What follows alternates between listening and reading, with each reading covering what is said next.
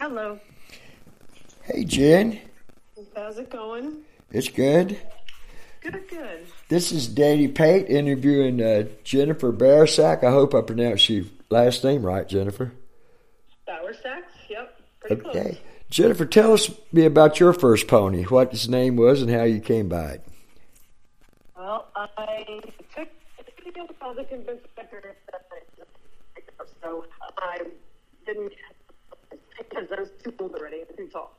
I was like mm, maybe 10 years old, and finally my mom came in after my entire room was plastered with posters and everything was horses. And that's all I talked about horses. Jennifer, you're kind of fading in and out for some reason. Uh oh. Can you hear me? I can hear you now. Go for it. Oh, okay. Okay, you're perfect now. Okay, sorry about that. So anyway, I was just a horse crazy girl, and my parents knew nothing about horses. So it took a while to convince them even to let me take a lesson and ride. But um, finally, I, my mom gave in and said I can get a horse. So the very first horse that I went to look at was a friend of my sister's. It was a horse in the backyard named Harmony. It was a mare, chestnut mare, and um, I, it was Western. I was riding Western, and uh, I, I was in this big field and I was only 10 or 11 years old and I couldn't stop her and they made a human chain to try to stop her and she broke the human chain and finally I got her stopped and I was so terrified that my mom wouldn't let me get a horse. I'm like, she's perfect. I love her. So first horse was Harmony and we bought her for $500 and, uh, we got her vetted for fifty dollars. It was just a vet to come and say her heart was still beating and her lungs are good. That was good. What happened to her? How long did you have her? I had her for a few years and then I decided I wanted to jump. And I had her at my uncle's farm and he had Shetland ponies and I used to show the Shetland ponies in hand. You know, you have to make them park out and they have to put their knees up and down, you know, like, and I, I did all that stuff with my uncle. And, you know, you put the, um, the rubber bands to make them, make them raise their feet up higher. But he, he was very, I only knew the kind way to do everything. So it didn't, it didn't seem mean to do or anything like that. And he never taught me how to lunge, so I was running all around all the time, running with the horse, running with the ponies, running, running, running. And then one day I happened to notice him out in the ring and he was lunging. And I said, What are you doing? and why didn't you teach me how to do this? so that's kind of funny. But uh, yeah, I, I showed I showed Shetland ponies, and uh, then I finally wanted to ride English. And my mom caught me jumping jumps out in the. We had like a field with trees and woods, and I set up some jumps out there, and she caught me jumping. And she's like, "If you're going to do that, you need to take lessons." So then, down the road from our house was a farm, and I brought her there, and I started taking lessons, and that was uh, Willie de Leyer, Harry de Leyer's brother. And I think the most interesting part of my career is that I was able to, you know, be somebody that didn't have a lot of money and was able to work and be recognized for the hard work and like I just wouldn't leave the barn. I was constantly sweeping or watering. I just made myself a fixture in the barn and it became evident that that's what I want to do and, and really gave me some opportunities when I became a better rider to start riding some of his horses. And eventually I became his rider and you know, we mostly had jumpers and we showed mostly locally, but I got to show at Devon and the National Horse Show. And, you know, I had a really good horse named Drafty who, funny enough, I, we purchased from my current husband. so that was, uh, I was like, he hates when I tell the story. I was like 15 years old when, when we went and looked for horses, but, um, that, that had nothing to do with how we got together, but it's just kind of funny. Well, you, that's how you met then. And what happened to Yeah. that horse? How long did you show him? And tell me about the success you had. That horse, that horse was amazing, and he was a thoroughbred, and brave, brave, brave would jump anything, and had he thought he had the scope of any the best horse in the world.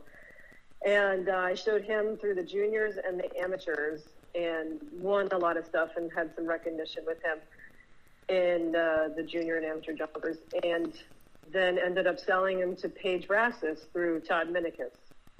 And uh, he had a wonderful life. Paige was champion at Washington on him, and he ended up getting retired. And I he passed away, but she gave him a wonderful retirement. So he had a great life. Oh, that's amazing. Tell me about the next horse after that and the success you had with it. Um, um well, then the next horse, really, you would. Well, actually, at that point, I could say that um, with Drafty, I I moved from Willie to Karen Marsh Prado and she also lives very close to my house and she needed a rider and I was looking for you know I wanted to start my career and it was time to move forward from from where from what Willie was able to do for me. And um, I still had drafty at a time. And she helped me go to some of the bigger shows. I showed him you know like Oxridge Fairfield all the like all the Vermont Killington and all those shows that I never got to do with Willie. And Lake Placid and I was interested like it was being able to ride with Barney Ward and Tim Grubb in the same schooling area is just like totally amazing. And uh, I got a lot of education with her, and then I had a break. She needed a rider. She had a really nice horse named Condor, owned by Andrea Dante, and he was a hunter, and he did the regular workings at the time. And Karen got hurt, and she needed somebody to show him at indoors, and she asked if I would show him. And uh, I had some success with him at indoors, and nobody really knew me. And I didn't really ever ride hunters like that. That was uh, one thing that really drilled into me is style and you know soft hands, and he wanted me always to ride like Katie Prudhomme, Katie Monahan. You know, you need to ride like Katie. You know, so always drilling in the, the smoothness of the ride and that you know it should look smooth and you could be faster even when you look slow. So I think that helped me when I was making the transition to riding hunters. So through that, I got some recognition as a hunter rider, and then I ended up at that point I was almost 20, 21 years old, and I ended up uh, Rolf called me at one point because I did tell him I was looking for um, my current husband, Rolf, for a new job or somebody I wanted to move forward from Karen and have some more opportunities and if he knew of anybody. And he ended up calling me about a jumper. So I ended up riding that jumper for him. And then one thing led to the next, and I became, uh, you know, he offered me more rides. So I started working for Rolf. And uh, the rest is history on that. well, you and Rolf has had a lot of success on the horses, and Vic was telling me about some of the horses y'all bought for him. Tell me about the early horses y'all had and how many champions you guys had together. Y'all had a long string of horses I know come through your farm. Yeah, there were quite a few before I even got there. Rolf had the knack for uh, an eye for a horse that I don't know too many people that have that ability to see through so many things without ever sitting on the horse. And we bought a lot of horses through Timonium, and you can't even watch them jog. You're just, you know, those thoroughbreds, two year olds three, in training, and three year olds, you're literally can touch them and pick up their feet, and he would do a flex test to see how their shoulders worked. And, but you can't even, you can only watch them walk. So amazing. He just was, had an incredible knack for picking out these horses. So, uh, TriStar, um, there were quite a few that, you know, I didn't do a lot of showing. We we broke a lot of these young horses and got them going, and then they got sold. Jack Stedding was successful with a bunch of them.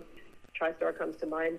Um, gosh, there were you know, John French bought a bunch. I would have to get back to you on the names of some of these horses. Oh, that's okay. Just tell me about the ones that you and uh, Rolf uh, brought along yeah. and sold to the customers inside the barn? Um, Gifted was a very special horse we ended up selling to Lee Kellogg at the time, Lee Sadrian. And that was a horse that was an incredible horse for her. She had so she was champion at the national, champion at Washington, champion at Devon. She was super successful with that horse, and uh, she also had Sterling. And I had another customer who had a horse named Mumbo. These are all horses that we imported from Germany. So right. we went from thoroughbreds to now flying to Europe and getting horses imported. So these are all imported horses now that we're talking about. And do they still have these horses now? Are they still showing, or they retire them? Well, this is a long. Gifted's no longer with us. He had a beautiful retirement, and uh, he retired sound and happy. And Sterling is now retired. Uh, these and we've been in business since 1993, so we're talking. You know, I think Lee started riding with me in 2000. Lee's been with me for a very long time. Yeah, it's 23 and, years. Uh, mm-hmm. Yeah, yeah. So we've been through quite a number of horses. She has, uh, right now, she had Rafiki, and now her niece rides Rafiki, has Rafiki, and she has Blink. Blink has been a really just a very special horse that she's been champion on quite a few times now, and he's been champion at a bunch of shows. You know. Is that the gray horse I saw when I was yeah. in Wellington? Yeah. Um, yeah, he's worth a lot of money now. Uh, uh, Peter Kellogg was telling me about a guy tried to buy him. These horses now are getting sold for unbelievable money, and I can't honestly tell you how many people come up to me and they're like, "His that horse is just in a league of his own." I mean, that he's that special. Even this league, you know, we're at we're here in Wellington with the best horses, and he just is in a class of his own. It's he's a special horse. Yeah, they sh- they sure are expensive nowadays. It's uh, amazing. When I was down there, all those horses at Wellington, they look all the same, but just different colors. uh huh. Well, tell us about the horse y'all bought from Vic and Danny Barris. Rolf was telling me that story. He was down there and. Yeah, so we bought this incredible jumper from uh, Guido Claudia and it turned out she it was a mare and she just wasn't quiet enough for Lee to ride. So then we ended up trading another horse, and that horse didn't quite work out. And Vic happened to be here uh, with this horse named Augustine, and uh, we said, "Look, we're trying to find a horse for Lee to trade out of." So he's like, "We'll try this one," and uh, you know, we ended up getting him, and he had his little quirks and you know didn't quite work out in the very beginning, and then I got hurt that year too. So Lee was patient and waited, and then we got him going, and he just uh, turned out to be quite a special horse. She was champion at Washington with him. Uh, he wins. Actually, he beats his brother Blink quite often because this horse is. Uh, you, you start making a decision that's not the right decision, and oftentimes he just is like, no, there's another stride there. and I can't tell you how many classes she's trying to not win, and he wins it anyway. Like really, literally trying to leave a stride out, and he's recognizing that far enough away that he just is like, mm, and just makes another stride happen. So pretty, very smart horse. Um, pretty special. Yeah, that's a very special horse that had a stride. Yeah, and that she, she that I wish you could. yeah, she could understand that he's putting another stride in, so she has to be with him when he leaves the ground. So that's pretty amazing. Yeah, no, I mean, like I said, I wish that was something that I could actually teach the horses because it's a it's a real lifesaver. It's been, and it helps her understand. She was asking for something undoable. Yeah, the horse couldn't he knew he's not going to be able to do that, so we're not even going to try. I'm going to show you there's another stride. right. Tell us about some of the stars you have in the barn now and what's the plan for those. Well, uh, Blink for sure. He's he's our biggest star, and you know, hopefully getting Lee to move up to the three foot six. Um, and staying consistent there. She's you know, again, I think she feels the pressure because he's he's so special. She's always trying to be perfect. Um, we have a lot of young horses that we bred um, by standing ovation, and two mares that we had that were have very good breeding and uh, got injured. So they've given us some really lovely babies that are coming up that we're very excited about. Um, Caroline has a new horse named Kodiak that I think is a pretty special horse. I'd like him to maybe do some derbies and have her get into doing that. She has never been able to do those before, so I think this horse can take her there. And um,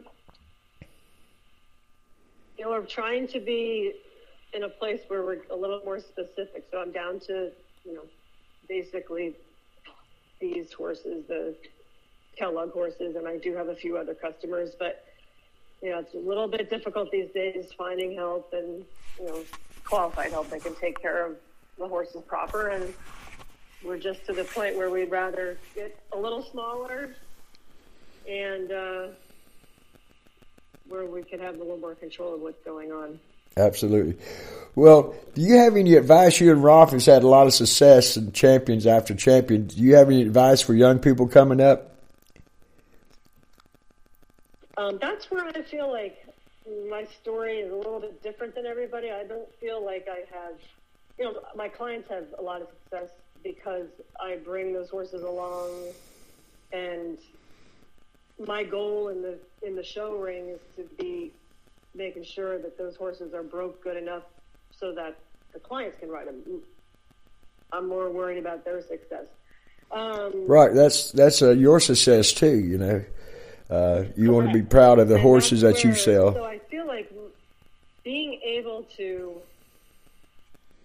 I mean, it was a lot of. I lived in the barn and I didn't get paid, and I was happy to do whatever was asked of me and I never, if I mean, there were plenty of times I had to go fix the fence, and muck, I mucked all the stalls for three years. I mucked all the stalls, and I, I was the only one there. I did it all by myself and swept the barn, and you know, we, you know, he had a, a standard that he wanted his barn kept that William talking about, and you know, and I, that was my job, and clean all the tack, and do all the grooming, and clip the horses. I mean, I could do almost everything that needs to be done in this business. And I feel very fortunate that I can do all of that. And I find that not the case for a lot of these people. They just want to ride. Yeah, that's There's a good so foundation to this than riding, and riding's a privilege. And doing all this other stuff, you know, taking care of the horses, mucking their stalls, like learning all the stuff that you need to do to take care of their legs and wrapping and how to take care of all the equipment. And you know it just makes you appreciate these animals so much more. And i find especially kids that are going through like a lot of you know, they're just competing in the equitation and like have some compassion for these horses it's uh, i you're never going to go wrong when you are making choices about something if you're putting the horse first. Yeah, it's always for the love of the horse. You know, that's how everybody gets started for the love of the horse. For the love of the, I mean, like I said, my room was plastered with. You couldn't even see what color my walls were because I had so many posters up, and you know, and I had a big American flag. Of course, I had the dream that I was going to the Olympics one day. And, you know, I had all of that. You know, you all follow you know your dreams, but keep in mind, and I've always had to check myself, like you know, you have to keep the horse number one. Your all your decisions have to be to benefit the horse. Whatever is right for them, that's what you're going to do. And if you stick with that, you're going to go far. Well, thank you very much, Jen, uh, for your interview. And we'll be in touch with you to get some pictures for the book. And like again, thank you very okay. much. Well, thank you for including me. I appreciate it. Absolutely. You have a good day. Take care.